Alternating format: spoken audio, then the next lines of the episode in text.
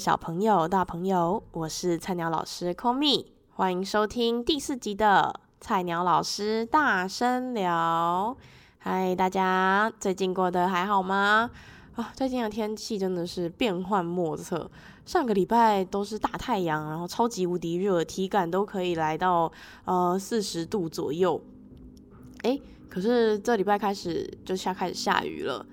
嗯，当然，对于 高雄南部这边来说是非常好，我们的水库终于有进账了。嗯，对，可是往北部的天气还是会再低一点点，气温比较低啦，所以大家出门的时候记得啊、呃、看好气象预报，带好雨具，哎，不要淋湿。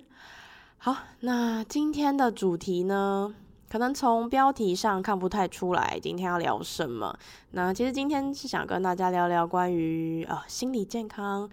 还有心理的状态这个主题，那为什么我会想要录这个主题呢？呃，因为我自己在一些呃社群平台上面啊，都有在呃 follow 一些可能国外的这个，比如 Instagramer 或者是 YouTuber，他们那最近就有在一些呃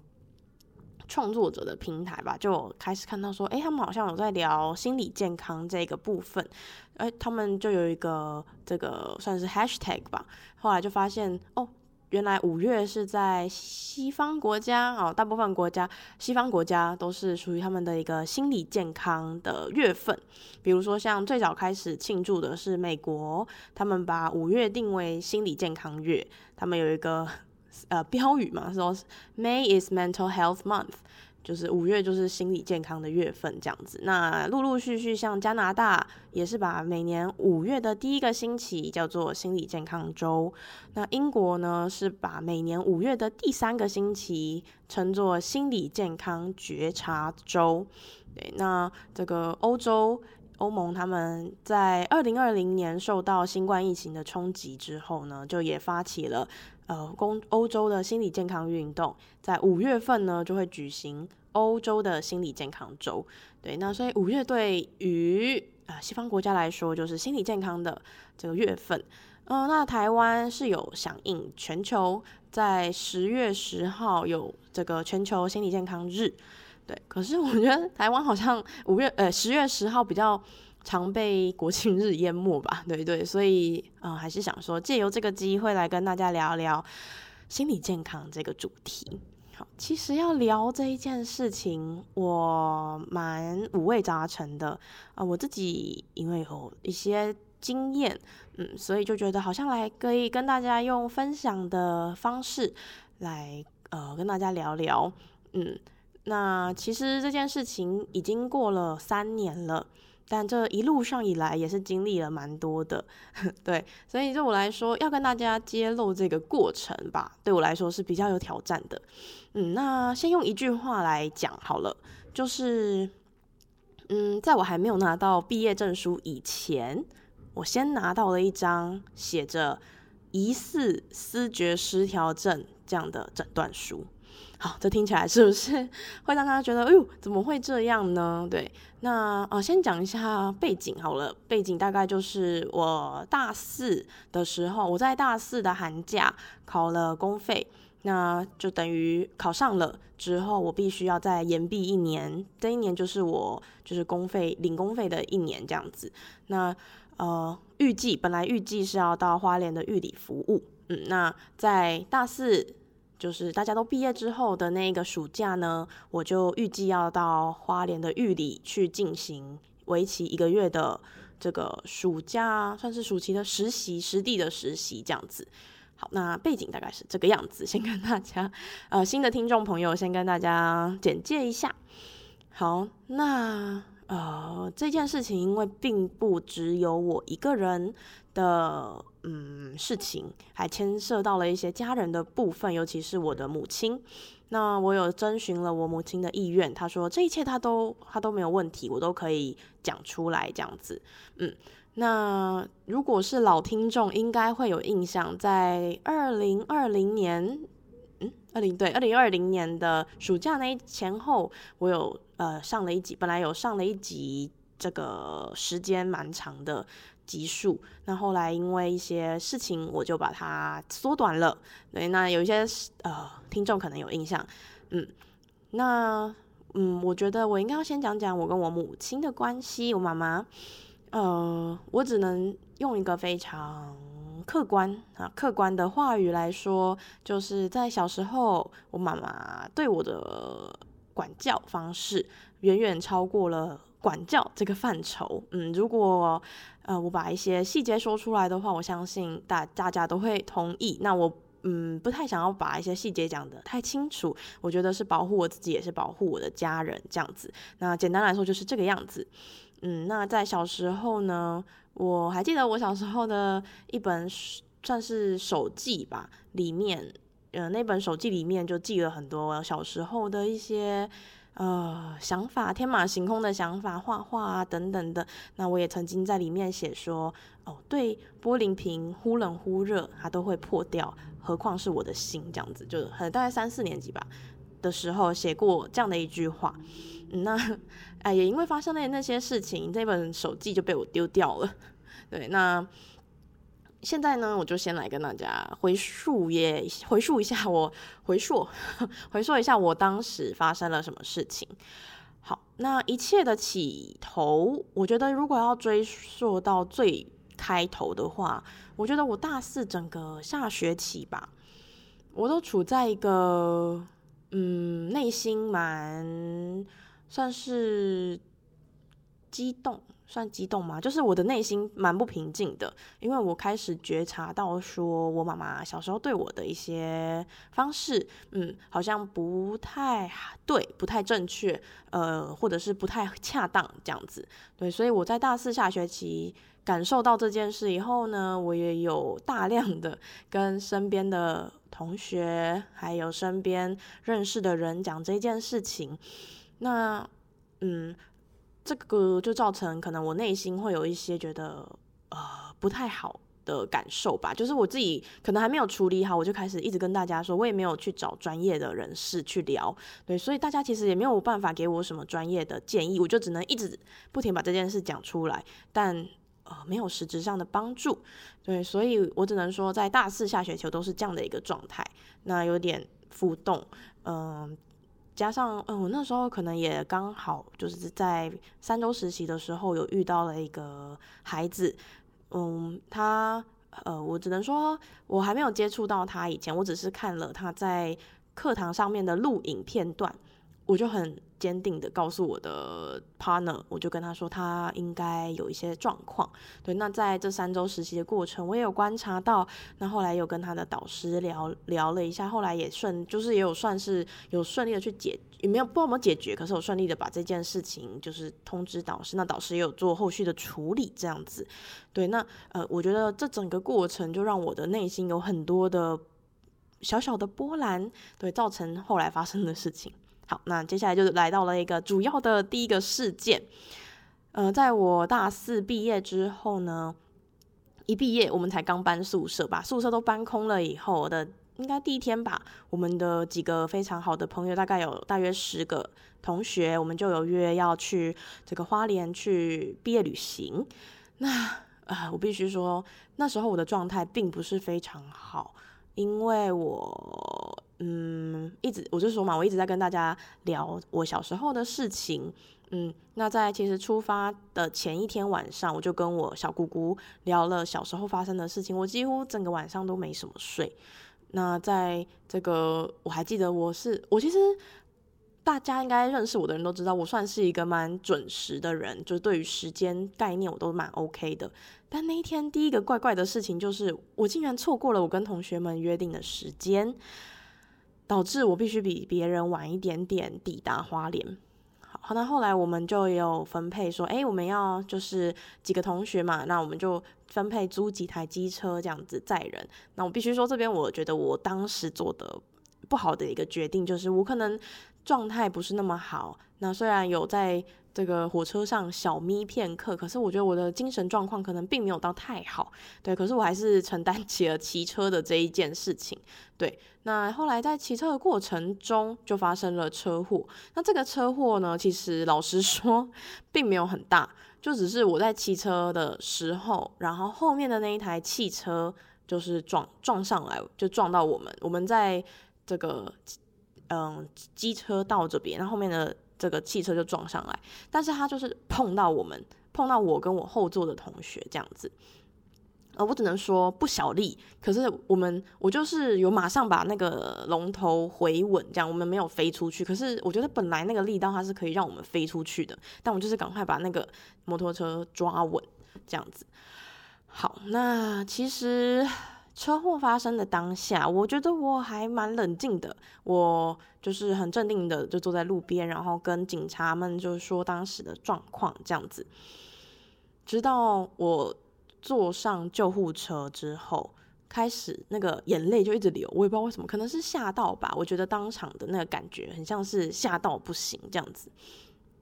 那其实这一切目前到目前为止，我觉得都还好，因为毕竟我身上没有明显的外伤，我们没有飞出去，我们也没有倒在地上破皮之类的，我们就是被撞到。那可以感觉得到它那个地方会哦切这样子的感觉而已。那我觉得到最让我冲击的一个。地方最让我冲击的是医护人员对我的态度吧，就是你可以明显看到这个女生她一点事都没有，可是他们是用非常谨慎的状态在处理。虽然我的淤青也都还没有浮现，可是他们就会很专业的就跟我说：“哎、这个怎样怎样，然后哎、小心啊，我们这边看一下，检查一下什么的。”当时我就有点吓到，就是这是给我的一个内心的冲击吧。嗯，就是哎、就是。我原来这样被对待之后，就是应该说是我车祸后，他我竟然是这样子被对待的，那可能就让我想到小时候的一些回忆，就觉得，诶，那我那时候那样被对待，为什么没有人来帮我？我觉得我那时候有一个这样子的感觉。那还有一个冲击的点，就是我后来呃医生都检查完了以后，我就去了厕所，在厕所里面，好巧不巧就有一张文宣，他就贴说，诶。你当你可能遇到了诶家暴啊，或者是有一些不当的对待，你应该要怎么样来去处理？可以来医院怎样怎样求救等等的。我就看到那张文宣，然后我就在厕所里也是就是大哭，这样我就觉得啊，怎么就是会这样子，在这个 moment，然后一切的一切都让我觉得，嗯，就让我回想起小时候，我觉得那个。感觉并不是我当下可能受到了怎样的冲创创伤吗？就是我当下没有受伤，可是我内心有一个被冲撞的一个很大更大的力道，是我就回想起小时候的一切这样子。对，那嗯、后来在车祸之后的毕业旅行，我只能用一个混乱两个字来形容，但是我完全分不太清楚现实。那我也觉得我的 同学们很厉害，他们就是也是这样陪着我，可是。我觉得我给他们造成了蛮大的困扰吧，因为我当时的状态就是非常不好，那也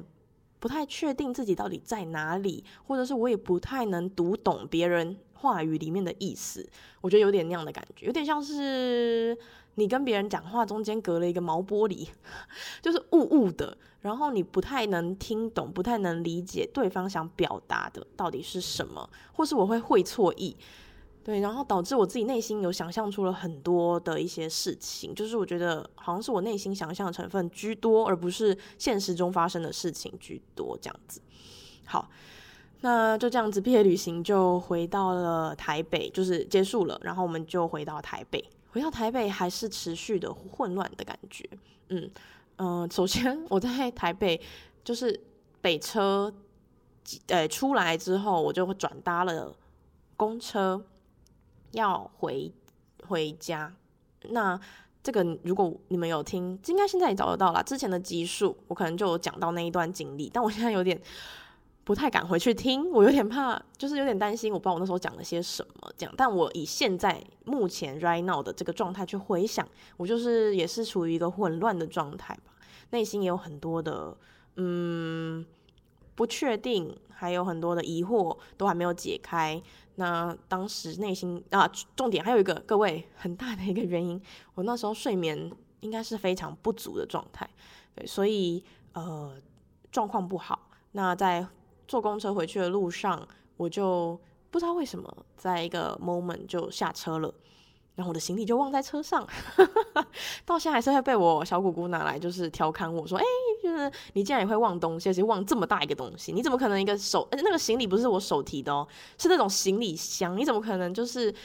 在一个身心状态很好的状态下，会丢掉一个行李箱这样子。对，那这个就是可以非常明显的发现，诶，那个时候的状况是不好的。那也是一样，我回到台北，我还是很难入睡，然后吃也非常的不稳定。我可能一天都没吃饭，等到我姑姑下班回家，她才发现，诶，你怎么一整天都没吃东西那种状况。然后我又会一直听到一些。奇怪的声音，我现在回想起来是这样，就是我可能会因为一些小小小的杂音、小小的噪音，我就觉得哦，那个是什么声音？就是我自己会给它赋予一些意义，可其实这只就是噪音而已。对，那简单来说就是这个样子。那也因为这样的状况，我那个时候我知道，我应该内心也察觉到说，哦，这个状况可能是跟我小时候的状状况有一点关系。所以我回台北之后，我就录音，然后就是上架周记这样子。嗯、大概的你们如果找得到的话，应该可以回去找一找。那就讲出了小时候发生的事情这样子。那那个时候呢，我的妈妈还是我最忠实的听众，她就有听到了那一集。那那一集里面，我觉得我讲的可能太，我觉得我自己也讲的不太好，就把一些事情都讲的太直接。太主观了，不不这个不够客观，对，所以就嗯，我觉得也伤害到妈妈的心理这样子，所以所以妈妈那时候就爆发了一下她的情绪，对，那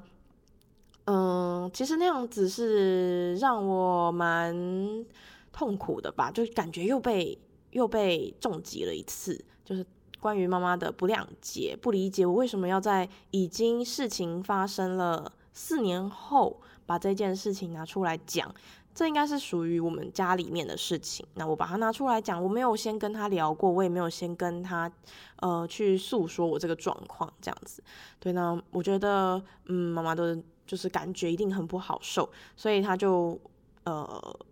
给我了非常多语言上的攻击，嗯，就。指责，呃，也跟我的妹妹或是爸爸，就是也讲了很多关于我的事情，就觉得我怎么可以这样子，等等的，对，那甚至一度就会说，哦，那我们要切断母女关系这样子。好，那这一切呢，其实给我也是给我非常非常大的压力。当，哎、因为这个啊，我先 回到我。在这个状态下面，我必须在那个时间，我还要去奥底的一间国小做史怀哲，这也是公费生的一个义务之一。对，那我们要去史怀哲做服务。那就是在这个状态，我还记得前一天晚上，我妈妈刚刚跟我说，哎，我们要就是跟我讲了一堆话，就是传给我一大堆的讯息，负面讯息。那还有跟我说，哎，那我们切断母女关系这样的一些话以后，那我们就要前往奥底。我我啦，我就要前往奥底去服务。那其实我表面上看起来没事，可是我内心是空无一物。就是我现在如果再回去看我当时的一些记录、一些画面，或者是我朋友们拍到的一些我的样子吧，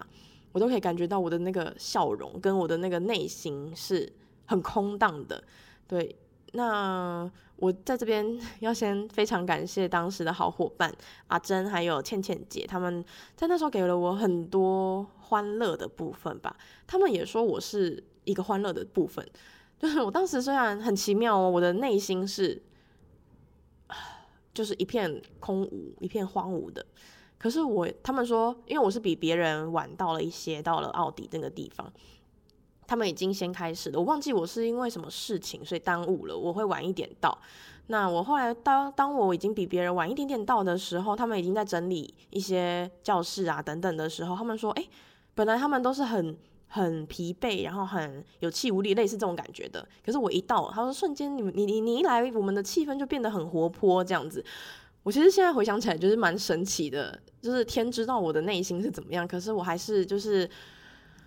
外表吧，会用一个状态来去撑起来，这样子。嗯，好，那到奥迪之后就这样子，因为我觉得有同才，有人在我身边，我觉得我是可以顺利的运作的。那虽然内心是非常恐惧、不安，还有很痛苦的，可是我觉得这一切都就这样过去了。那到奥迪玩，我记得奥迪大概三周左右，后来就紧接着马上我就要到玉里去做暑假的实地实习，这样子。那这个预计是要一个月的。我觉得一开始都还好，可能我那个感觉会不会跟妈妈的冲突点已经慢慢的来到了一个平息的点，所以那时候一开始都都还 OK，就是我爸爸陪我去玉里，那我们就一路这样把事情都弄好。但我妈妈从来就在这个过程中，她就是属于她都不要管我，然后也不要给我任何的可能金钱上的援助等等的，对，所以呃，就一开始就这样过了。但后来呢，我忘记是一个什么原因，我不太确定那个具体的原因，可是应该也是跟这个，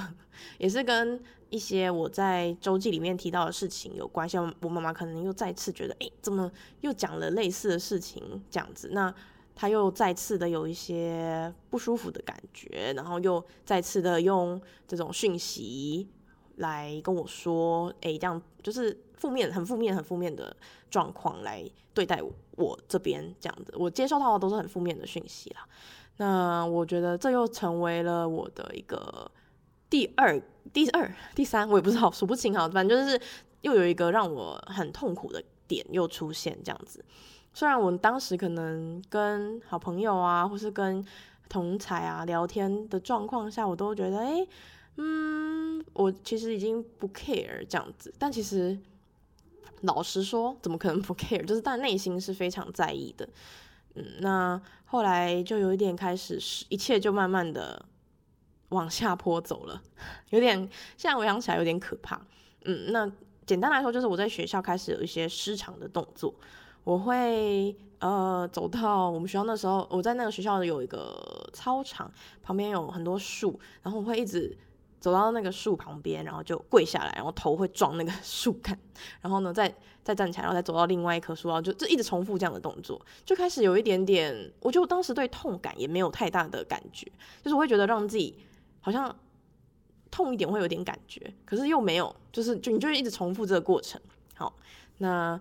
开始也会对一些颜色还有话语有一些呃，我我不太会形容那感觉，比如说好。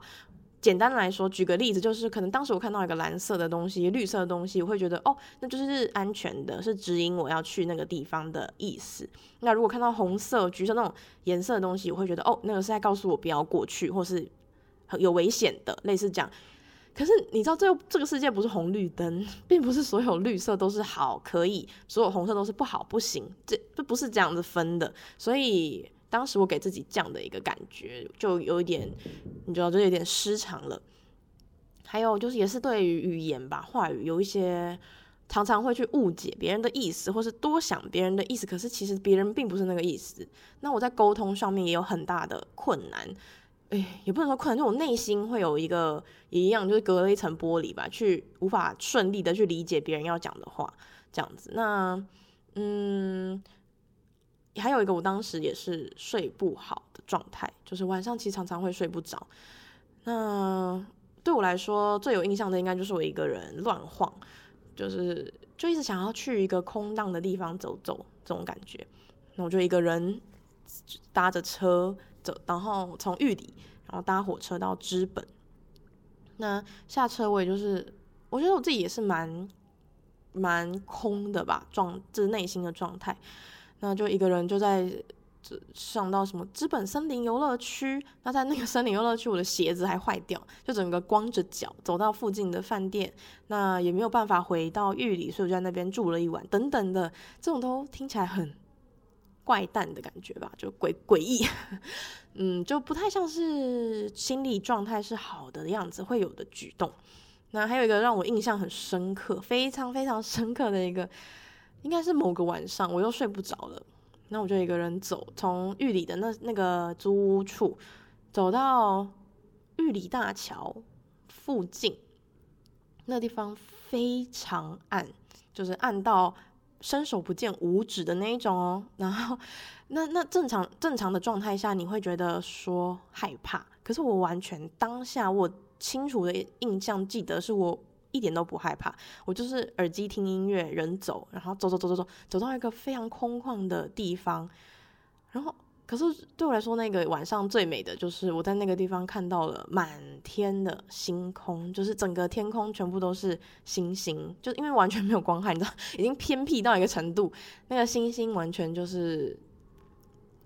一清二楚。这样，我就记得我躺在那个木板椅上面，就看着那个星星，然后觉得嘿，蛮安心的。然后我就在那边，好，我不知道，就是小小躺了可能二十分钟之类的。结果回去的时候呢，我的手机已经快要没有电了，然后我就走，我就一直跟循着我内心的声音，好，我就是内心会想象一些东西，然后我就跟着他走，然后跟着就就是走，你根本不知道在哪里，你还没有开 Google Map，然后就一直走到一个很荒凉的地方，完全不知道在哪里。当这个时候，我的手机只剩下一格的电，就是只剩一趴。嗯，但这时候我就，嗯，老实说，我也不害怕，我就一直觉得，哎，好像会有。就是会有人来帮助我的感觉吧，不知道为什么那时候就心里就是有这样的感觉。那不不知道为什么就很神奇的哦，这时候就有一台警车停下来在我前面，他就问说：“哎，小姐你要去哪里？”什么？我就说：“哦，我迷路了。”等等的。然后当时我永远印象深刻的是，我看着那个警察 胸前有一个那种 camera 吧，就是那种录影的，那个录影的就闪着蓝灯，那个蓝灯。仿佛就是告诉我，哎、这是安全的的意的意思，你知道，就是对于当时的我来说，那其实当然那个蓝灯一点意义都没有，只是在显示现在正在录影。那可是对于当时的我来说，就觉得哦，好，好像是安全的吧，这样子。然后我就上了警车回回去了租屋处，这样。嗯，那啊，诸如此类的事件吧，就一直发生着，在这不到一个月的时间，大概两个礼拜，就发生了这些事情。那最后爆发的一个点。我现在想起来还是觉得非常的，嗯，老实说比较不堪吧，不知道该怎么去解释这个状况。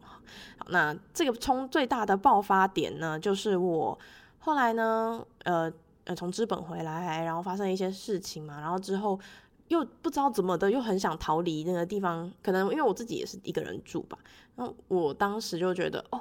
我没有办法，我又要再去走到，我就要再走一个荒凉，就是这走到一个没有人知道的地方，这样子，我又想要离开了。那那时候我就有跟当时学校的，就是当时我要去实习的学校的主任，他们可能问我说：“哎，你怎么怎么又要出去哪里呀？”这样当然会就是正常关心。这样我说：“哦，我现在正在玉里车站，那我要去哪里？”这样子，那他们就觉得哎不太对劲，所以主任跟他的太太也是。学校老师跟当时负责带我实习的一位老师，他们三位老师就冲到玉里车站来找我。那当时其实我看，我就是手机也一直收到一些讯息，我在猜应该是主任有回报，就是我们我的学校，我本来的学校这样子，就学校。就我的主修老师啊，然后我们学校那时候的系主任啊，也是我以前的钢琴老师，就是纷纷的传讯息给我说：“哎，Komi 还好吗？有没有发生什么事？都可以跟老师讲这样。”那当时我都一直觉得，哎，我的状况是好的，没问题，这样谢谢老师等等的。可是其实已经非常崩溃了那个状态。嗯，然后后来在玉里车站，我就又是听着音乐，那我觉得那时候还播放。悲惨世界，但是我的耳机里放的是悲惨世界，我就在听那个整个录音带这样子。那呃，后来我就在车站就做做出了一些比较失常的举动吧。当时就一切状况都非常混乱。那我觉得当时的那个实习学校的主任啊、老师他们也有一点不知道该怎么办了，已经控制不住我，因为我有点有点就是 crazy 的那种感觉。好，那后来他们就请了警察，请了救护车这样子，然后把我带到医院，就把我算是啊架到医院那种感觉。对，那我记得我在医院里面，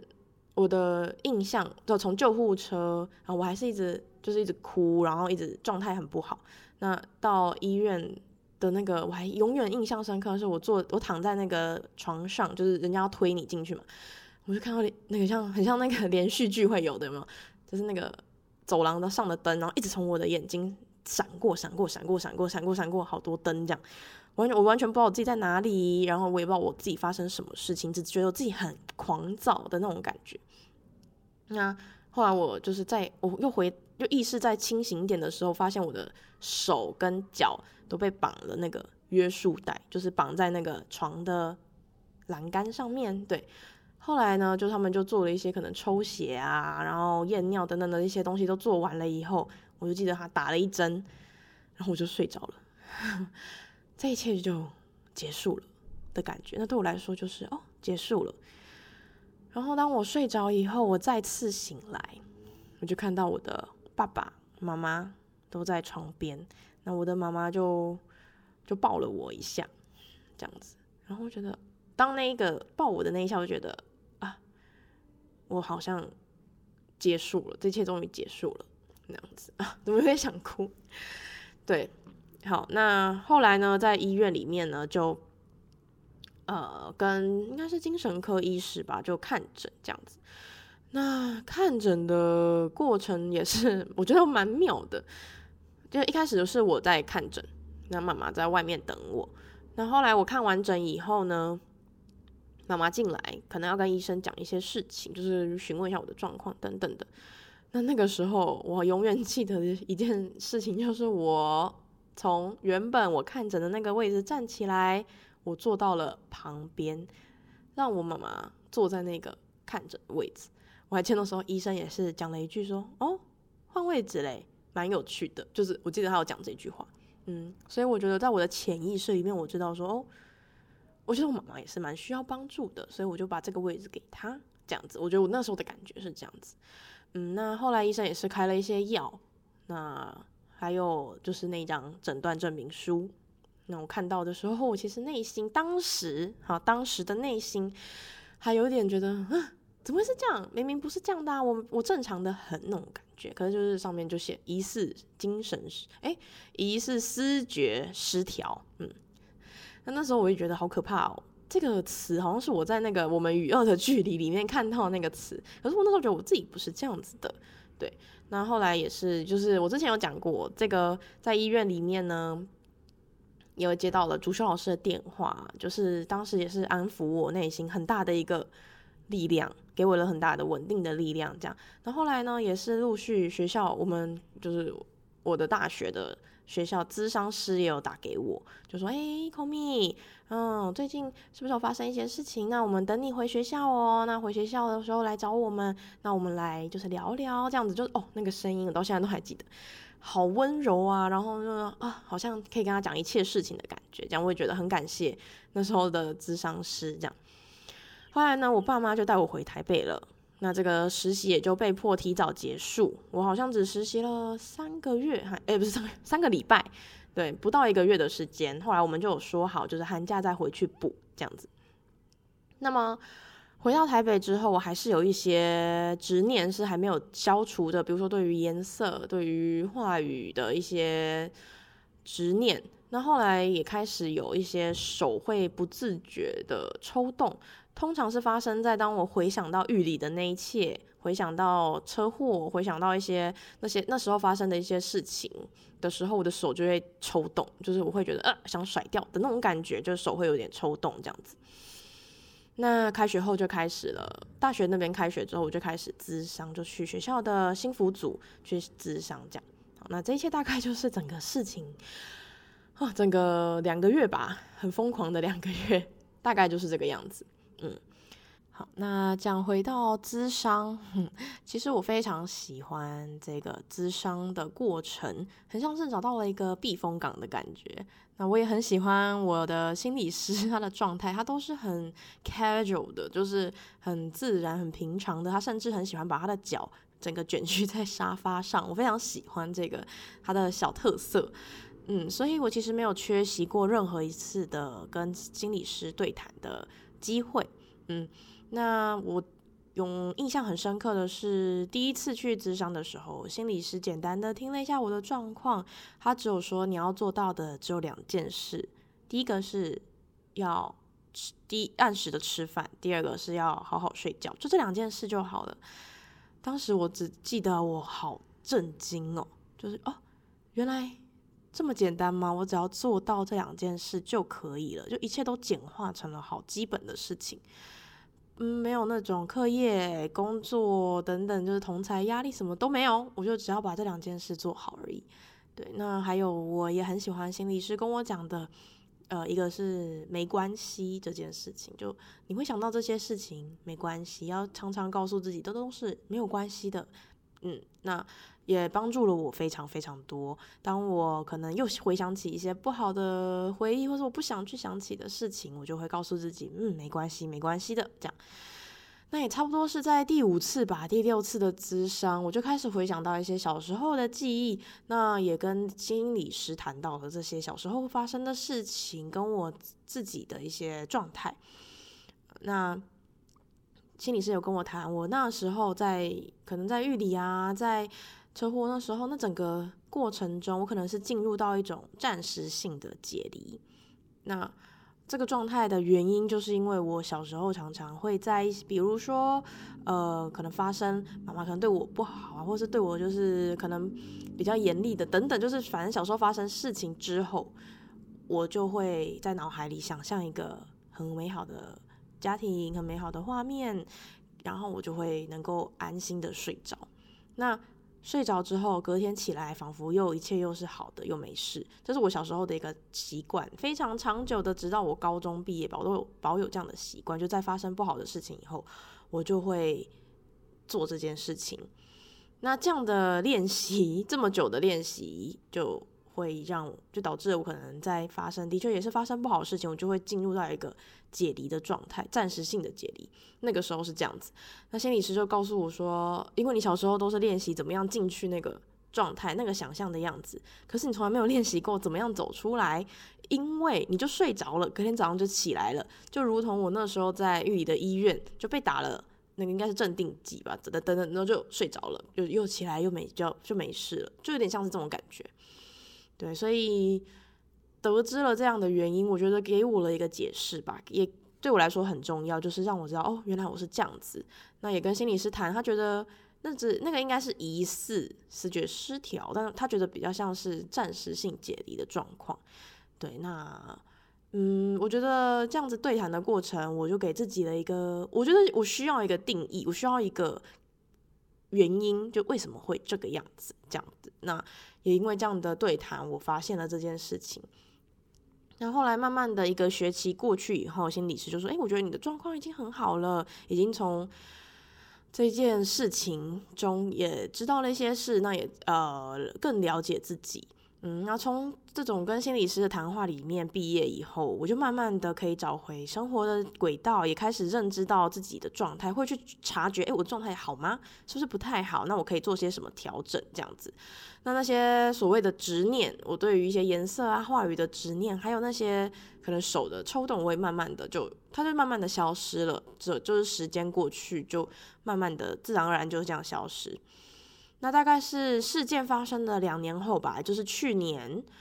差不多也是暑假左右，我才跟我妹妹聊这件事情。我就觉得，我我还记得我那天跟她宣告，我就说，哎、我觉得我准备好可以聊这件事了。那我妹也就说，好啊，那我就是你你准备好啦，来，那我们就可以聊聊这样。哦，我觉得非常感动，就是这两年大家她都知道这件事情，可是她从来没有。逼问我，或者是去一直想知道到底发生什么事，对，那也是因为这样跟我妹妹聊了，那一天我们也是聊好久，那都知道说哦，原来我那个时候在这个狱里的状况，他后来就可能回传到他们，就是我爸爸这边，那后来他又怎么就是联系到妈妈这样子，那 我妹到现在她还耿耿于怀的一个点，就是本来那个时候是她要跟我爸来狱里找我的。就是来玉里的医院找我，结果后来他他就是跟我爸都约好了，说隔天一早我们就要开车下去，这样怎么等等，还是还是搭车这样。结果后来隔天早上我爸就不见了，因为我妈约了他，就是坐了一早的可能火车什么的，他们就这样子两个人跑来玉里，我妹我就我妹就超气，她觉得你怎么可以这样子，就是。都不管 都不管他了，这样子就是就是他他明明是要跟来的。然后我妈回想之后，她也觉得当时应该要带我妹来的，因为我可能看到我妹之后，我的状态可能又会再更好一点点这样子，我觉得蛮好笑的。呃，那还有我也是跟我妹聊过之后，我才知道哦，原来妈妈她也有一些就是自算是自我的一些改变吗？就是，呃，当然我回。台北之后，妈妈就有非常明显的改变。一开始她当然也并没有觉得自己可能有什么地方可能做得不够恰当之类的，但后来慢慢的，她后来有进入到教会啊，然后就跟里面的人聊天什么，我觉得她慢慢的可能有一点就是更理解。呃，以前的状况跟以前对我的这个方式，可能呃给我造成了什么影响等等的。那后来我妹也有跟我说，妈妈后来也有跟她在聊天的过程中也有说到说，哦，如果能够重来一次，她宁愿可能我小时候可以不用有那么好的成绩，可是她希望可以用不同的方式对待我。哎，我当时就大哭，觉得就是终于等到这一句话这样子。那其实到现在啦。每一次，只要我跟我妈有那种一对一高品质的相处时间，那妈妈最后都会，就每次我们要分开，或者是我们要说再见的时候，妈妈都会抱抱我，然后就会，就每次都会告诉我说，每一次哦，就是每一次，一次一次这样子讲，就说就是很对我很抱歉，就是小时候的事情造成我后来发生那些事情，她觉得对我很抱歉这样子。那我每次都觉得啊，嗯，还蛮就觉得哦，这样就够了吧。对嗯，那其实经历这一切事情，想要跟大家说的是，在发生这些事情以前，我都不觉得我有一天会发生这些事情，都觉得哦，我是很 OK 的，我状态很好，我跟大家都有说有笑，班上同学都很喜欢，就是可能我都是很喜欢逗大家笑那个人这样子。那也是因为发生这件事情，我才会知道说，哦，我内心有一些缺口，有一些伤痕是没有痊愈的。所以就去正视它，去面对它，这样子。那我也觉得，其实每我觉得不每一个人都不需要一直有保有很好的心理状态，都是一个起起伏伏的过程。只是要知道说，哎，嗯，可能现在比较 down 一点，就 it's okay，没有关系。每个人都会经历这样的状态。我觉得我是因为经历这些事情，我才更能了解这样的，嗯。呃，整个状况的，应该说自己觉察到自己心理状况吧，这样，哎，讲的有点混乱，真是不好意思。好，那我觉得最后来感谢一些人，是首先主要最重要的就是我感谢我的爸爸妈妈。他们愿意在这些事情过后，爸爸跟妈妈都分别有跟我长谈了。我们有去正视那些小时候发生的事情对我造成的影响，跟我的感受是什么。对，那很感谢爸爸妈妈愿意，虽然他们已经是一个成年人，是一个非常长辈的角色，可是他们愿意去这样子聆听我对于这些事情的感受，去，嗯，我觉得跟要跟我道歉这件事情是非常非常不容易的。就是我非常感谢爸爸妈妈，还有妹妹，我也很感谢。因为那时候在我回，就一切结束之后回到桃园，他也都是有他，然后再就慢慢的把我拉回生活的正轨。嗯，然后也从来不逼迫我要去给出什么解释，就一直默默的陪着我。还有我的家人啊，爷爷奶奶啊，还有姑姑，他们都是在我当时状况很不好的时候，也没有多问，就陪在我身边。这样，我相信他们。多多少少能感觉到我的状况怪怪的，可是他们都是用陪伴的这个态度在我的身边。还有我的主修老师，他都他也是就在当时，不管是在医院里给我的电话，还是在我回到学校以后，他也跟我就是私底下谈过聊过，我觉得诶，他也很支持我去学校的心辅组这样子，他觉得我需要一个专业的人员陪伴这样子。还有我的那时候的心理师，很感谢他的。嗯，跟我的聊天，还有给我的一些很稳定、很很大的一个支持吧，就让我说我每个礼拜都可以回去找他聊聊，我遇到什么事是有人可以说的。嗯，还有是在当时在玉里那边实习的国小的老师们，很感谢他们在接手了一个这么棘手的状况，还可以把它处理得这么好。我不会忘记当时在。医院里面是这个主任的太太，这位老师，她一直陪着我，陪我做很多检查，还有呃，就是在我身边这样子。还有后来我在寒假回去的时候，他们也是用真诚然后很包容的态度对我，所以我非常非常感谢他们。还有当时在毕业旅行的时候，我相信我给很多大学的同学吧带来很多困扰跟负担，也很感谢他们愿意这样子陪着我。嗯，好，那也很感谢这一切的混乱带给我这种觉知，很像是这个宇宙用一个毒药包装给我的祝福，让我去可以把这个小时候的事情做一个解决，做一个收尾嘛，可能没有到收尾，就是去做一个理解吧，理解小时候那些事情对我造成什么影响，那去正视它，这样子。好，那最后呢，我决定用一段在去年写的一段文字，嗯，当时也是去回想到这一切，有一些感想，把它写下来。那我决定用这段话来当做今天的收尾。我在这边呢，先谢谢大家，你愿意听到这边，也祝福大家都可以更理解、更觉察到自己内心的状态。那不用害怕去求助，嗯，我觉得适时的找一个人去听听你的说的话，嗯，给一些专业的回馈、一些意见，我觉得非常非常的重要。不只是身体上面的健康，心理上面的健康是同样重要的。好，那我就来念一下这一段记录的文字。经过那次事件，我知道自己不再一样了。想想会有一点惆怅，毕竟谁不想要无忧无虑的生活呢？有时候多么希望那一切从来没有发生过。或许今天的我就……不过想到这里呢，又不禁停下来了。我是真的想要抹去那一切的混乱吗？那么今天的我可能就必须背负更多隐藏的伤口，也没有机会让他们愈合了。所以我决定接受发生过的那些不堪、混乱，甚至是破碎、崩溃。我就决定让那一切成为一个过程，一段康复之旅的开端。但我真的不想要再经历一次，因为那真的太痛、太痛。那是一段撕扯自己，把所有溃烂的一切摊在阳光下。迫使自己和别人正视我的伤口的过程，就像把自己狠狠砸在水泥地上，暴力又直接。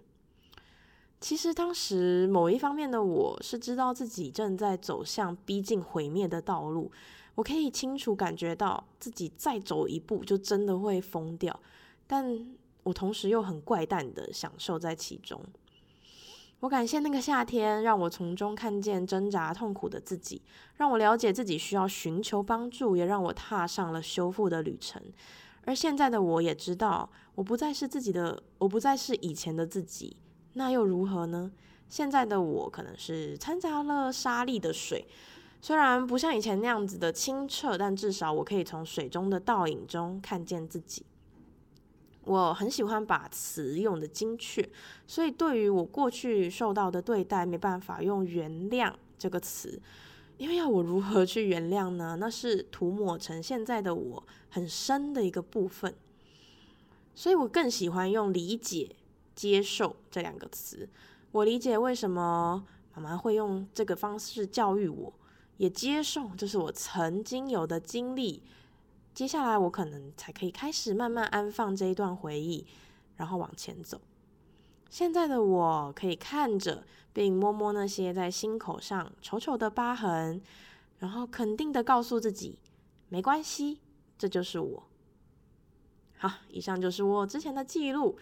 那么今天的大声聊超级长，就到这边结束了。感谢你听到这里，也祝福大家都可以有。呃，在不管在怎么样的心理状态下，都可以有觉察的这个呃感觉呵呵，觉察的能力啦，哈、觉察自己心理状态的能力，以及去寻求专业帮助、专业治疗的勇气。好，祝福大家心理健康。那我们就下一次的周记再见，Love you guys，bye。